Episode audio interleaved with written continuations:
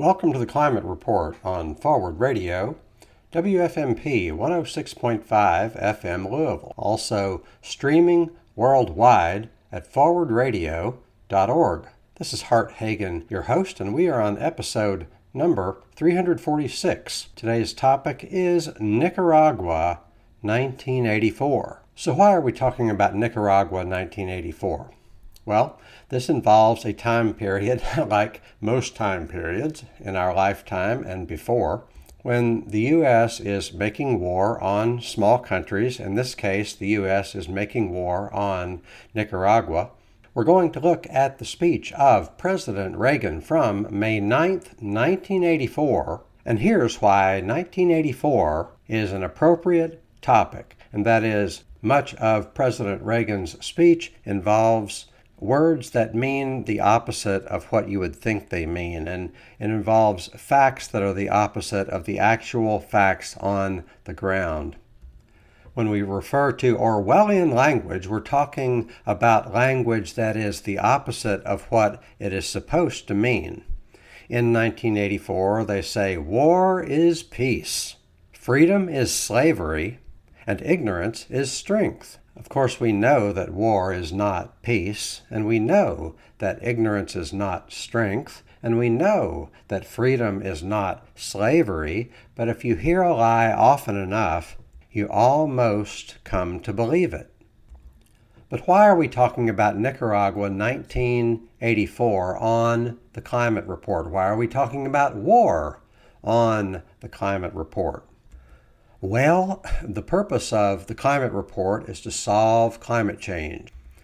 And the climate will not survive endless war because endless war involves CO2, lots and lots and lots of fossil fuels, lots and lots and lots of CO2, lots and lots and lots of, of deforestation, lots and lots and lots of pollution, and endless war involves lots and lots and lots of repression. We are keeping people stuck. We are depriving people of the right to use and sell their own country's resources. In no universe does this represent freedom or democracy. And if we keep people deprived of their fair of the their fair share of the resources, then they cannot be part of the solution to climate change. And the last reason we're talking about Nicaragua 1984 on the climate report is because it relates to war, and the purpose of war is unfair trade deals. The reason you have more strength than your neighbor is to coerce your neighbor into unfair trade deals. And these global trade deals provide these perverse incentives to make us, you know, we're getting apples from the southern hemisphere. We can grow apples in the northern hemisphere. If there's a reason we're grow- getting apples from the southern hemisphere, I would like to know it. But the real reason is it provides a little bitty advantage to the people at the top to extract wealth while depriving regular people of a fair chance at growing their own food, manufacturing their own goods, without having to compete with global behemoths and transnational corporations. So let's go to May 9, 1984. President Reagan is speaking to us from the Oval Office. We're joining the speech partway through.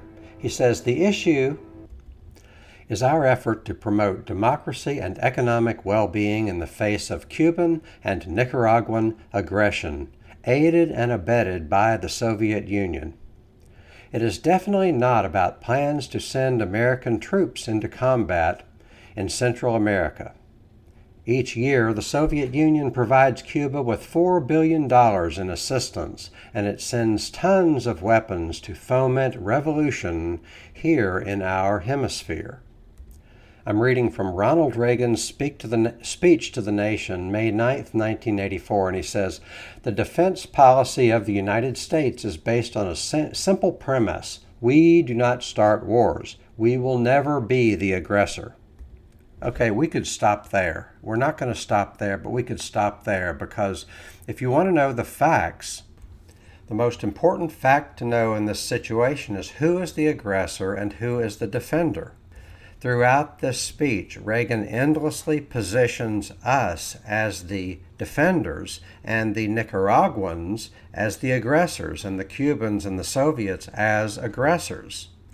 We will talk about who is the aggressor and who is the defender.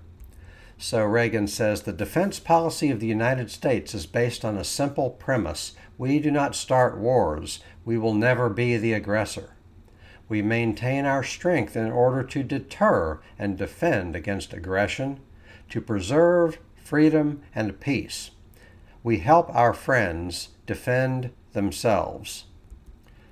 Central America is a region of great importance to the United States, and it is so close San Salvador is closer to Houston, Texas, than Houston is to Washington, D.C. Central America is America. It's at our doorstep, and it's become the stage for a bold attempt by the Soviet Union, Cuba, and Nicaragua to install communism by force throughout the hemisphere. When half of our shipping tonnage and imported oil passes through the Caribbean shipping lanes, and nearly half of all our foreign trade passes through the Panama Canal and Caribbean waters, America's economy and well being are at stake. What we see in El Salvador is an attempt to destabilize the entire region and eventually move chaos and anarchy toward the American border. As the National Bipartisan Commission on Central America, chaired by Henry Kissinger, agreed if we do nothing, if we continue to, pro- to provide too little help, our choice will be a communist Central America, and an additional communist military bases on the mainland of this hemisphere and communist subversion spreading southward and northward. The communist subversion poses the threat that a hundred million people from Panama to the open border of our South could come under the control of pro Soviet regimes. Continuing to read from Reagan's speech to the nation, May 9th, 1984. He's talking to us about the importance of sending military support to South America, to Latin America, in this case, Central America. If we come to our senses too late, when our vital interests are even more directly threatened, and after a lack of American support causes our friends to lose the ability to defend themselves, then the risks to our security and our way of life will be infinitely greater. Whose way of life is he talking about there? Continuing to read. But there is a way to avoid these risks, recommended by the National Bipartisan Commission on Central America. It requires long term American support for democratic development, economic and security assistance, and strong willed diplomacy. I want to read you something from an Oxfam pamphlet or book called The Threat of a Good Example by Diana Mel- Melrose. This was written in 1985, so almost the exact, the very same time period that Reagan is talking about. And what you have to understand is that, okay, this currently in 1984, now and in 1984, the Sandinistas are in the governing party in Nicaragua. Previously, it had been the Somoza regime. The Somoza regime had ruled Nicaragua from the mid 30s to the late 70s. So we're talking about 40 years. Now, Oxfam is the author of or publisher of this book called The Threat of a Good Example Nicaragua, The Threat of a Good Example. Oxfam is a British relief agency and here's what they have to say about the Somoza legacy. There are 10 bullet points here, all compiled from the Nicaraguan Health Ministry, UNICEF, New, and New England Journal of Medicine, and Instituto Histórico Centroamericano, and the Institute for Food and Development Policy. So here is the brutal Somoza pro American regime. This is the type of regime that is all in favor of and in support of the wealthy corporations that want to use Central America, South America, and the rest of the world to extract wealth without giving people fair compensation for their labor or for their land, and without giving people a fair degree of control over their own country. So, this is the Somoza legacy. The Somozas, in my view, are the bad guys, and objectively speaking, they were the party in power right before this time period we're talking about. So the Somozas ruled from the mid 30s to the late 70s, and then the Sandinistas got in power. So here is the Somoza legacy according to Oxfam. One baby in eight under one year old died, compared with one in 83 in Britain. Two out of three children under five were undernourished. 93% of rural homes had no safe drinking water. Six out of ten deaths were caused by preventable and curable diseases. Only half the population, over half the population, was illiterate. Two out of three peasant farmers were completely landless or had plots too small to meet their basic needs. That's only five out of ten of the bullet points and we could go on and on and on. It is the untold story. When it comes to Latin America, the untold story needs to be told, but you can never rely on the commercial media to tell the real story. So the people of Latin America are suffering. The government of the U.S. then and now is causing the better portion of their suffering and those of us who don't know our true history are never going to see beyond the rhetoric. Gore Vidal said, Welcome to the United States of Amnesia. We're the United States of Amnesia because we don't know our history.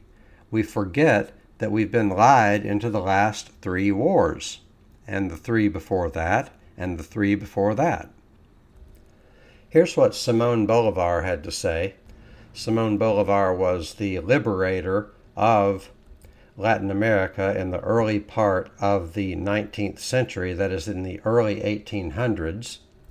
And Simon Bolivar says, There is at the head of this great continent a very powerful country, very rich, very warlike, and capable of anything.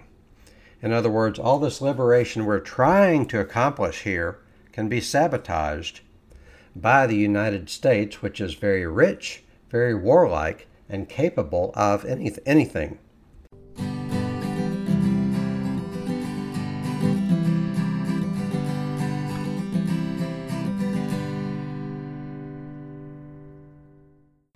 Here's something else Simon Bolivar said. He said, The United States seems destined to plague and torment the continent in the name of freedom.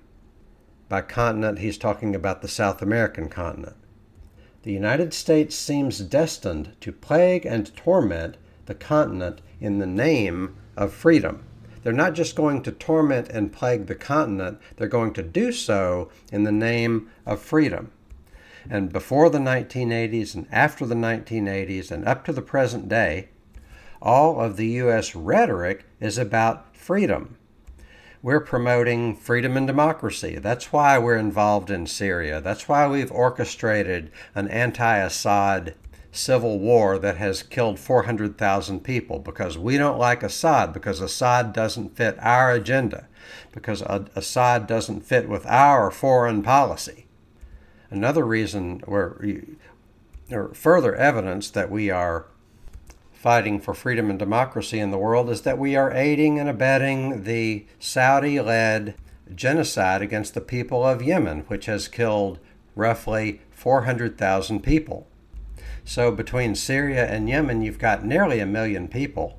And we haven't even started to talk about Iraq or Afghanistan, Korea, Vietnam, Indonesia, there's an untold story. Indonesia, 500,000 people or more died in a CIA orchestrated coup in 1965. Uh, the leader who was ousted was fairly popular and popularly elected. His name was Suharno. Sukarno.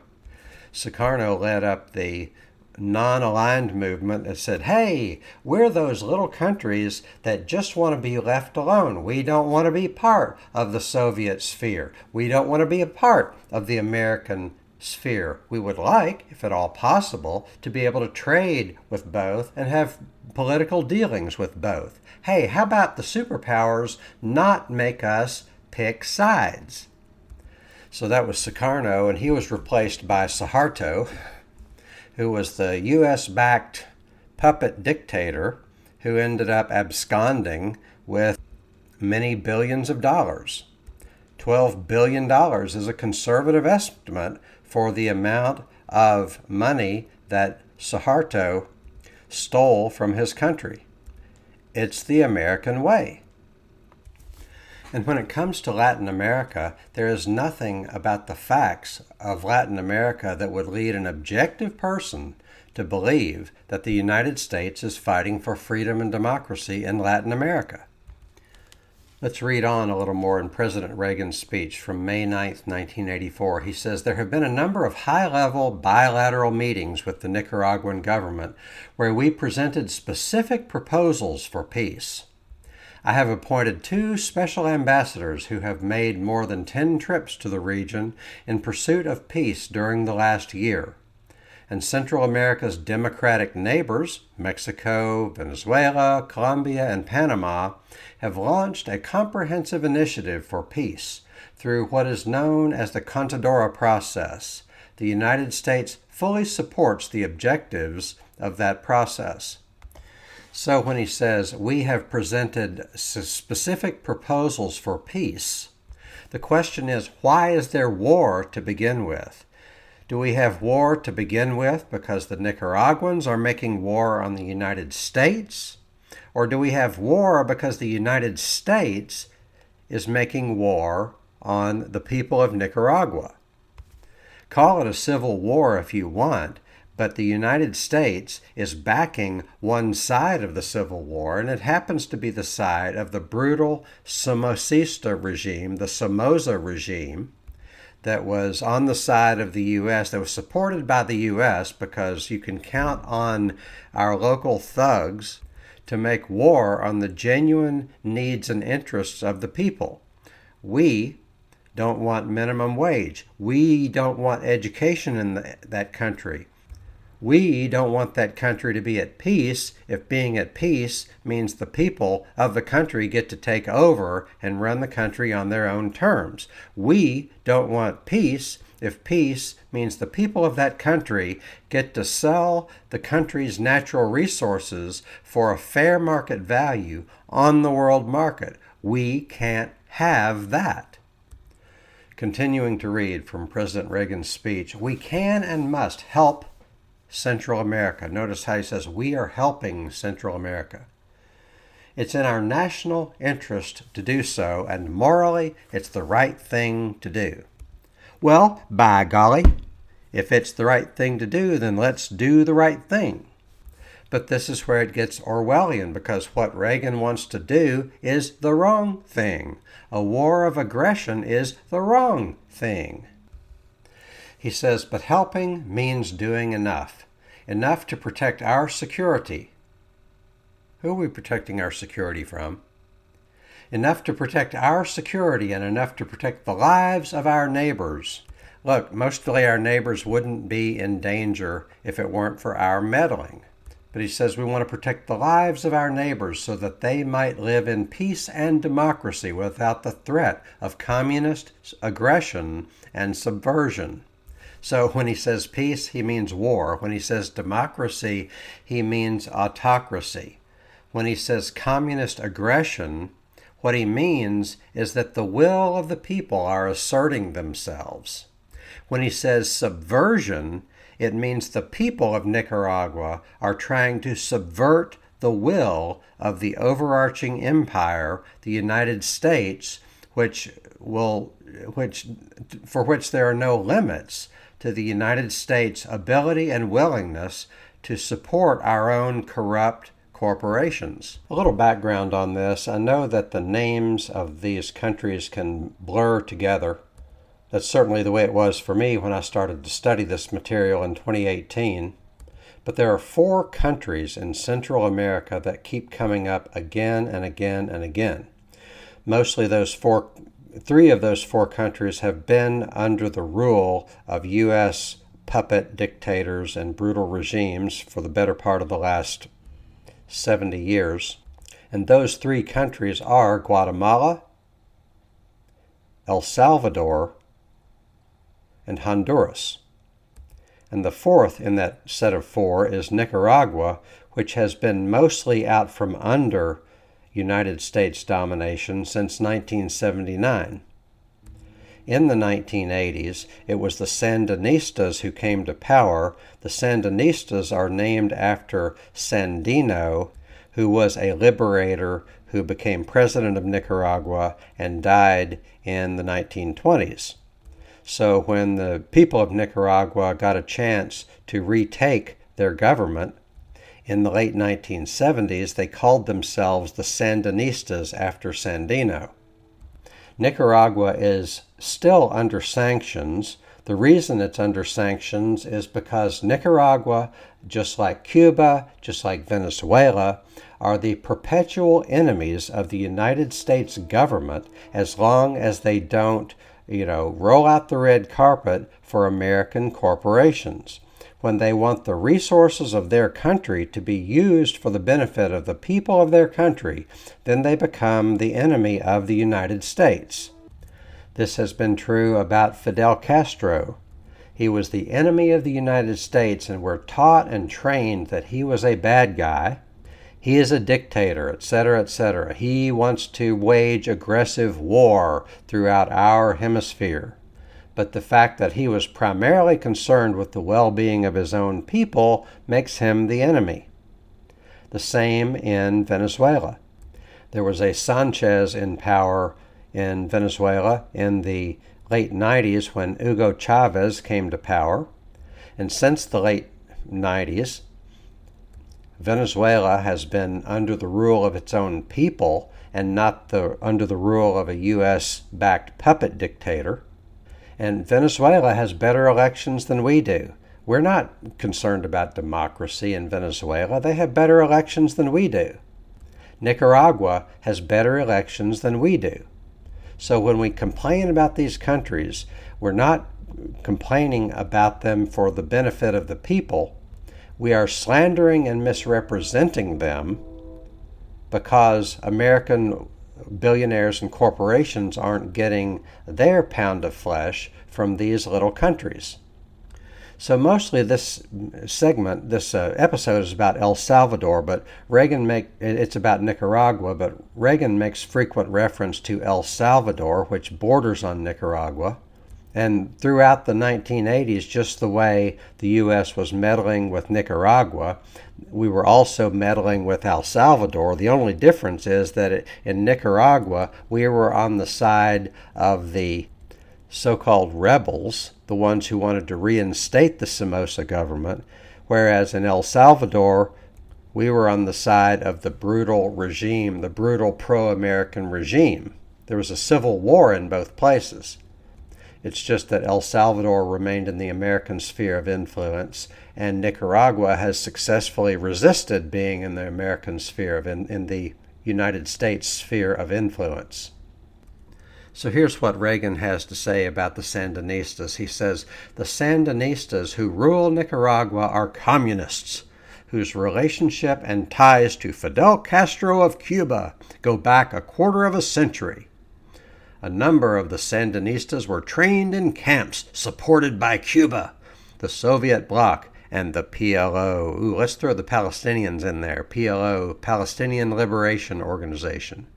It is important to note that Cuba, the Sandinistas, the Salvadoran communist guerrillas, and the PLO have all worked together for many years the Cuban backed Sandinistas were made a major attempt to topple the Somoza regime in Nicaragua in the fall of 1978.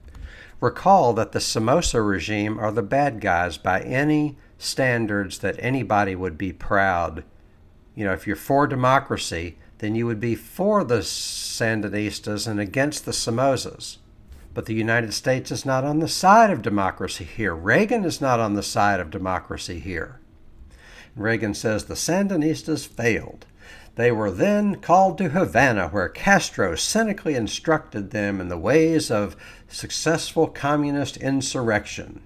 Well, this is just taking advantage of so many scare words. Communism is a scare word. Castro is a scare word. Castro is the boogeyman. Communists are the boogeyman. It's like, can we at some point in the foreseeable future stop being childish and stop being led around by people who want to tell us fairy tales? This is fairy tale storytelling. This is myth making. This is good guys and bad guys, cowboys and Indians. It's infantile. And we, the people of America, live in the United States of amnesia because we don't know our own history well enough to separate truth from fiction, truth from lies.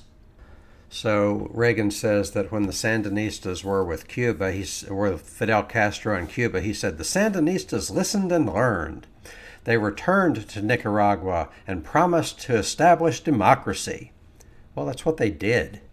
The Organization of American States on June 23, 1979, passed a resolution stating that the solution for peace in Nicaragua required that the Somoza that Somoza step down and that free elections be held as soon as possible to establish a truly democratic government that would guarantee peace, freedom, and justice.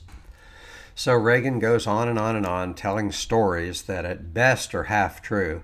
But here's how you decide whether he's telling you truth or lies. Here's how you decide go country by country, decade by decade, and say, in that decade, in that country, was the United States on the side of freedom and democracy, or was it on the side of tyranny and violence?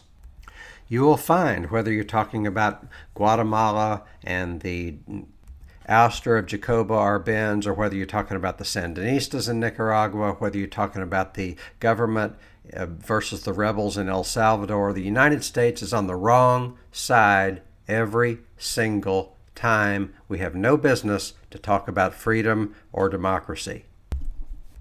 And that is the truth. We need to separate truth from fiction and only when we know the truth, only when we know our true history, will we be able to separate truth from fiction and stop supporting all the worst elements in our culture around the world. That's all the time we have. Thank you for joining me. Have a wonderful day.